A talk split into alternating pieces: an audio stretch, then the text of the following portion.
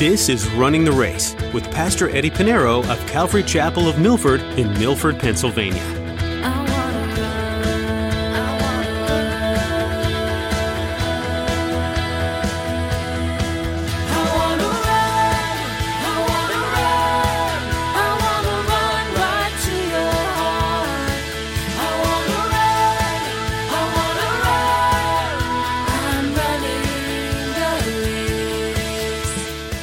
Remember, the reason why Paul is writing to Timothy, he sent Timothy out to this church in Ephesus. Timothy, I want you to go to Ephesus. That church is growing. However, there's some issues there. You need to go straighten these things out. You need to put things in order because God is a God of order. And his church should be in order. Leadership should be in order. Everything should be in order. And so the first requirement, he says in verse 8, likewise, deacon, be reverent it doesn't take much exploration to see that all of creation is precisely orchestrated, put together with purpose and order. Pastor Eddie will share today from 1 Timothy that God's intent for order is essential in church leadership. To have everything run smoothly, as intended by God, certain qualities needed to be met for each different role within the body of Christ. And today, we're looking at the qualifications of deacons. Well, let's join Pastor Eddie in the book of 1 Timothy chapter 3 as he begins his message Qualifications of Deacons.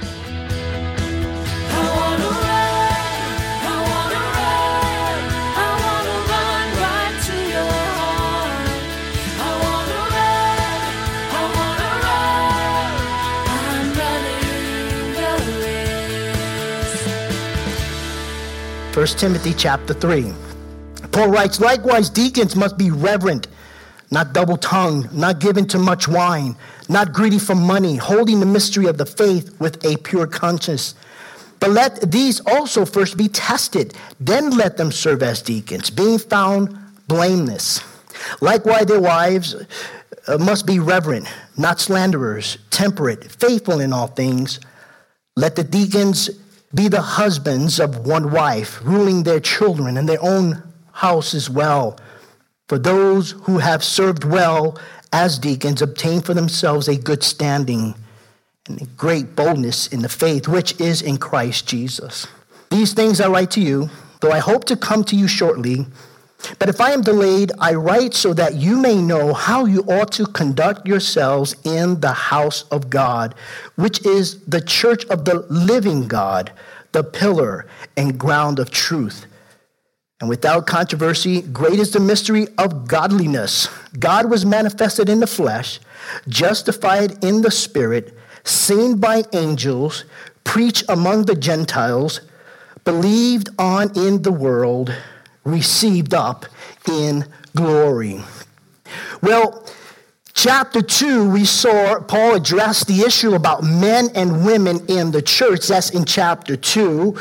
In our last study, we looked at chapter 3 in verses 1 through 7. And there, Paul gave us the qualification of overseers. Overseers pointed out to bishops, pastors, elders of the church. And these titles, pastor, bishop, elders, they are interchangeably used throughout the scriptures. They use simultaneously and it all means one thing. It's we use the word pastor. For, so for our study's sake, we would like to use the word pastor because a pastor does is a title. It gives more than just oversee. It shepherds the flock, and we see that throughout the scriptures. So we, we saw that if a man desires the position of an overseer, a pastor, there, there were 16 requirements. And those requirements are not only for a senior pastor, they're for every believer. However, it's written pointing to pastors, leaders, because they have to have these qualities. They must qualify. They have to have these requirements in order to be in the office of a bishop or pastor overseer. And so, if a man desires to be a pastor, a leader in the house of God, they need to read verses 1 through 7. And it's more than just a desire. You know, you can have the desire to build a building but you don't have the knowledge, it's dangerous, right? And so you need to, it's not a novice, it's one who's been in the Lord for some time. And make sure it's a calling.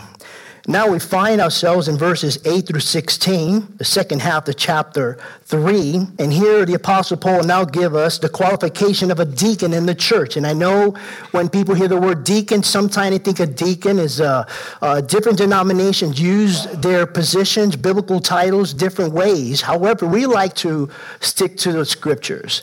Uh, some churches, deacons overpower pastors. That's not biblical. and they hire and fire the pastor. That's not biblical either. so, this is why it's important for you to know, for you to know what my qualifications are as a pastor, what the deacons of this church, their qualification as a deacon, and, and everyone else that serves. It's important for you to know because some, you ask the questions, and I've been to some churches, and the deacon do this, and the pastor does this, or we don't have a title bishop, and this is why it's important for you to know that there is qualifications that we must meet according to the Word of God. This morning we're going to look at the, the qualification of a deacon. And before we begin our verse by verse study, would you keep your finger on 1 Timothy chapter 3 and turn with me to the book of Acts chapter 6. The book of Acts chapter 6. Okay, it's right between the Gospel of John and, and, and Romans, the book of Romans. Acts chapter 6. Just a few days after the birth of the church, after the day of Pentecost, when the church first began, the Holy Spirit poured out upon the, the apostles, in total of 120 people in the upper room.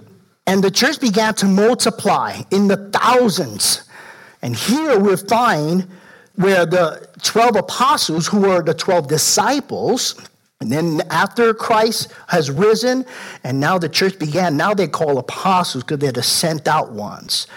So the 12 apostles, uh, of course, minus Judas, Matthias, the lot fell on him. They got together and there was a problem in the church. And go figure. There's a problem in every church. Find one that doesn't have a problem. Don't go there because then you mess it up, right? And the reason why there's a problem in churches is because what? You know, people, right? It's made up of people. And there was trouble in the beginning. And we're going to see how the, the apostles first called for the ministry of deacons. This is where it all began. Let's look at verse 1 of chapter 6 of the book of Acts. Luke writes, Now in those days, when the number of the disciples were multiplying, there arose a complaint against the Hebrews by the Hellenists, because their widows were neglected in the daily distribution. Then the twelve summoned the multitude of the disciples and said, it is not desirable that we should leave the word of God and serve table. This is why it's important. The pastor shouldn't do everything. Sometimes the pastor has to do things. It is what it is, depending on the, the size and the availability of people. Because if I have to take away my time from studying this, you're going to get a lot of, uh, what you're going to get is a lot of motivational speaking. and you're going to get a lot of Eddie, you're not going to get the word. And so that's why it's important that we study. So he said, It is not desirable that we should leave the word of God and serve table. He said, Therefore, brethren, seek out from among you seven men of good reputation. They have to have a good reputation, full of the Holy Spirit. They must be filled with the Holy Spirit. It must be evident in their lives. And wisdom, wisdom, godly wisdom, whom we may appoint over this business. But we will give ourselves continually to prayer and to the ministry of the word. And the same pleased the whole multitude, and they chose Stephen, a man full of faith and the Holy Spirit, Philip, Prochorus, Nicanor, and Timon, and Parmenas, and Nicholas, a proselyte from Antioch, whom they set before the apostles. And when they had prayed, they laid hands on them. They were ordained, these seven men. And so this is where we get deacons. This is how the early church began with the ministry of deacons is important. And so let us turn now back to our text this morning, 1 Timothy chapter 3. And we're going to look at two things here. We're going to look in verses 8 through 13. In verses 8 through 13, the Apostle Paul will give us the qualification of a deacon. And there are 10 requirements. Unlike for a bishop, there's 16. For a deacon, there's 10. In verses 14 to 16, Paul will give us the mystery of godliness, the mystery of godliness. And so we read our text. Let us now study our text verse by verse. 1 Timothy chapter 3, verse 8. he writes, likewise, deacons. Likewise, deacons. In other words, just as their qualification, requirements for the bishop, the pastor, so too their requirements for a deacon. Leaders are to represent Christ and they are to be Christ like, especially when they are leading and ministering to the people of God in the house of God. Now, the word deacon here in the Greek is diakonos, diakonos, and it means a waiter, one who serves food and drink to serve a king. Now, if you tell a deacon who sits on the podium uh, with a three piece suit and sitting on a gold chair, some of those churches, you tell them, you tell them the def- definition of a deacon, they're not going to like that definition. And the same is with the word minister, because the word minister in the Greek means a servant. Somehow, they have turned it around. They want to be served instead of serving. And that's a problem. Diakonos, ones that serve and serve the king. And though we see that in, in a deacon, in, as far as practical duties of a deacon, we see that in Acts chapter 6, in serving tables, caring for the physical needs of the church and the people. We also see here, as we're going to study, that there are also spiritual requirements for a deacon. So it's not only serving tables. This is why the Apostle Paul, inspired by the Holy Spirit, has given the deacon a list of requirements in 1 Peter. Remember, the reason why Paul is writing to Timothy, he sent Timothy out to this church in Ephesus. Timothy, I want you to go to Ephesus. That church is growing. However, there's some issues there. You need to go straighten these things out. You need to put things in order because God is a God of order. And his church should be in order. Leadership should be in order. Everything should be in order. And so the first requirement, he says in verse 8, likewise, deacon, be reverent. Be reverent. A deacon must be reverent. Now, the Greek word for reverent here is semnos. Semnos, you can always almost sound in English serious. It's serious. It means he needs to be serious, he needs to be dignified. That's the first requirement for a deacon. In other words, a deacon is to be serious in mind and in character. That does not mean that he needs to be a straight, cold, joyless person, like if he's sucking lemon. No, that's not what he's saying. It's okay to laugh, it's okay to have a good time when we do that here. And usually I'm the end of the joke, but that's okay. But he needs to be serious in mind and in character. Uh, and this is again, this is applicable for all of us. So again, you may say to yourself, well, okay, this this study of a qualification of a deacon doesn't really necessarily apply to me. Yes, it does. These are godly characters. And if we are ambassadors of Jesus Christ, and if we want uh, uh, uh, to be a, a, a light into the world, we want to be Christ like, these are the qualities that we should have. However, the reason why he's addressing deacons, because they should be above reproach. They should be leading by example. They should be experienced, not a novice, if you will. And so it's applicable for us. The issues of the church must be taken seriously. It must be serious when, when we're in worship, when we're in prayer service. It must be taken seriously. The men's ministry, the women's ministry, the children's ministry, whatever, wherever you are, wherever you're serving or part of, it should be serious, it should be reverent. Now, that has faded away. I grew up in church and I've seen the changes in the church. Some changes are okay and they're good. But I've seen churches where there is no reverence. They don't care what they put, who they have in the podium.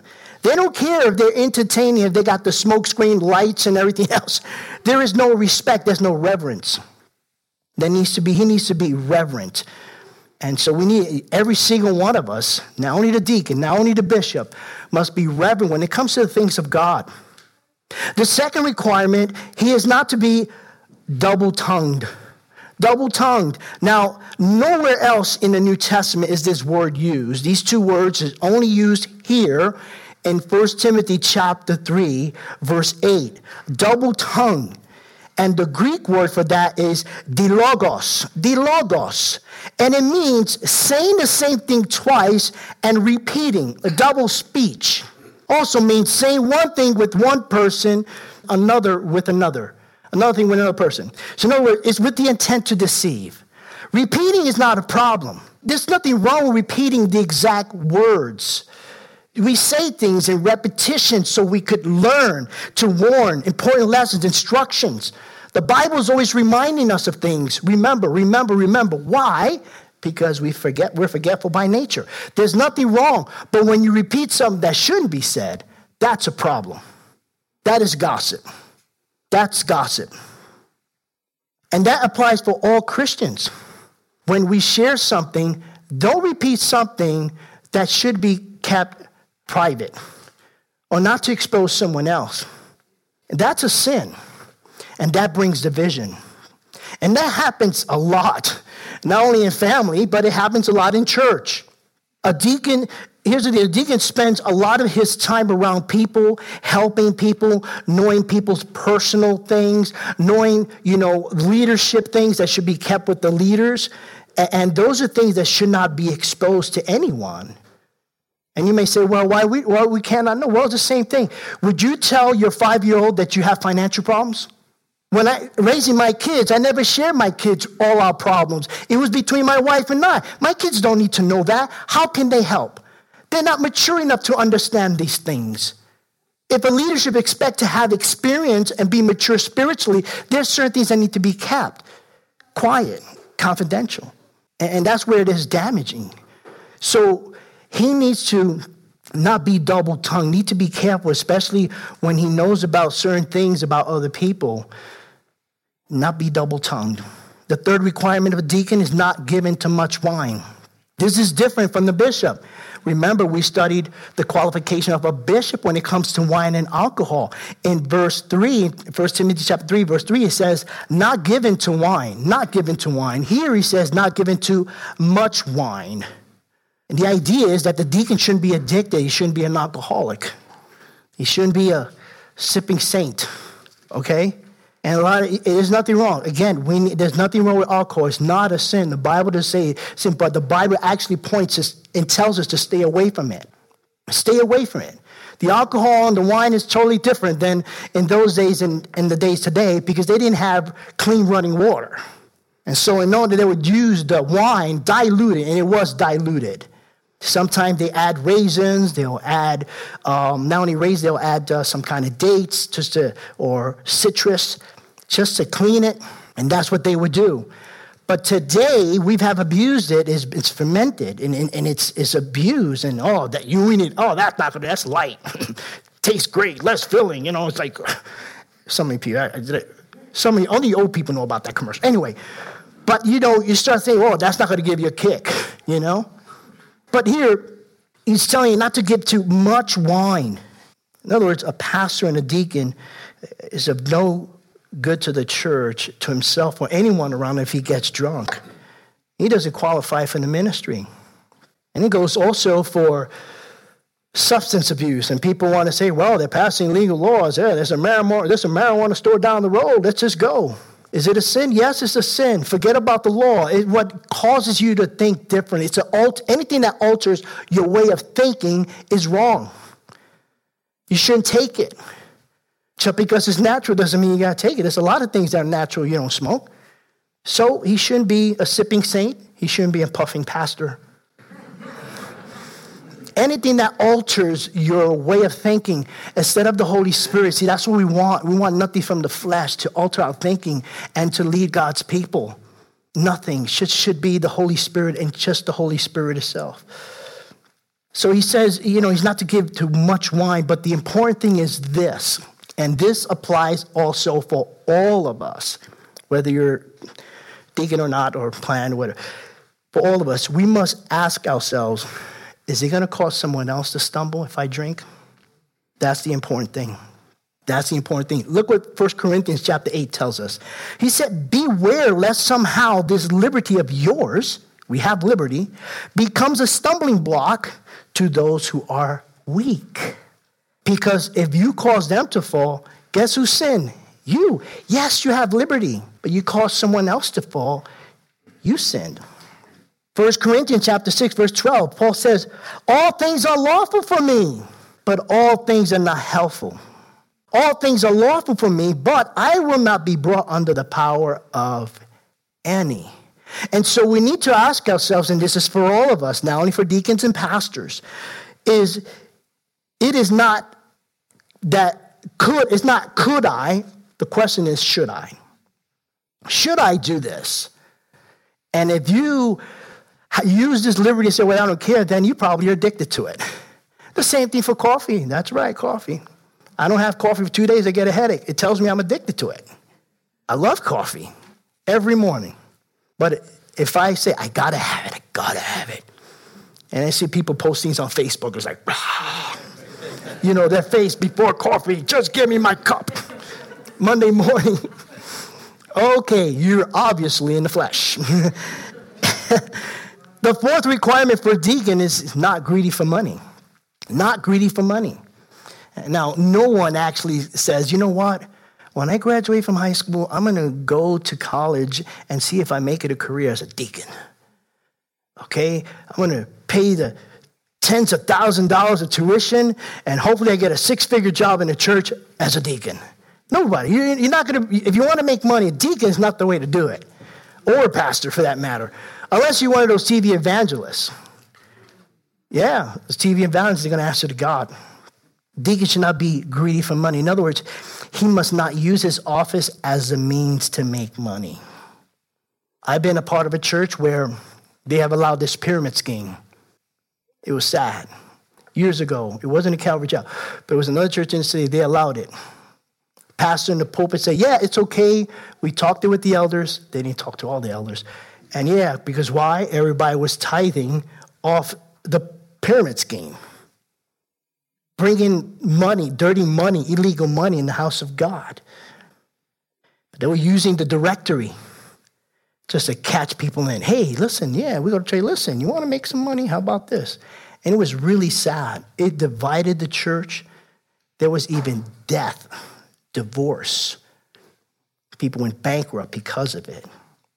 And if you remember back in Acts chapter 6, the problem of the daily distribution, you know, deacons were responsible in the distribution, as in those days and even today.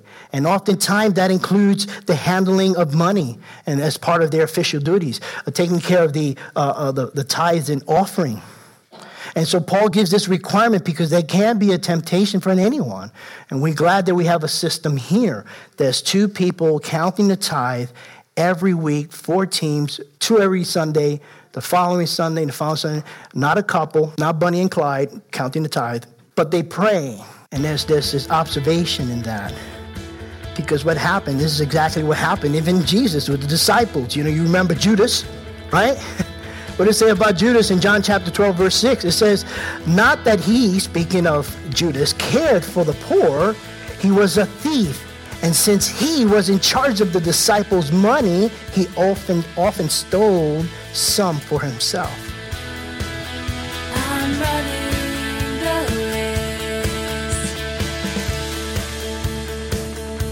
You've been listening to Running the Race with Pastor Eddie. Have you ever wondered why there are so many letters written in the New Testament? 1 Timothy is just one of many letters that gives you some insight into the ministry that was happening after the time that Jesus lived here on earth. There were struggles and there were successes, but you realize that as great as these missionaries and pastors were, they also were just human. They had strengths, weaknesses, discouragements, and moments of triumph. Isn't it great to know and to relate to people in the Bible? They're spiritual pillars in some ways, but you come to realize that they were people that God used, just like He can use you in this time and place. We're so glad you joined us today for Running the Race. If you're in the New York, New Jersey, or Pennsylvania area, Jessica has an invitation for you. We'd love to have you come join us at Calvary Chapel of Milford. We're conveniently located off Interstate 84 and Route 6. For service times and all the information you need, visit runningtheraceradio.com and click on the Back to Homepage button. While you're there, you can listen to this teaching again or explore more messages from Pastor Eddie. Again, that website is runningtheraceradio.com. Thanks, Jessica. Once again, that website is runningtheraceradio.com. We hope you'll refer to our website for additional resources that include hearing these messages again or learning about the church behind the ministry. Join us again for another edition of Running the Race.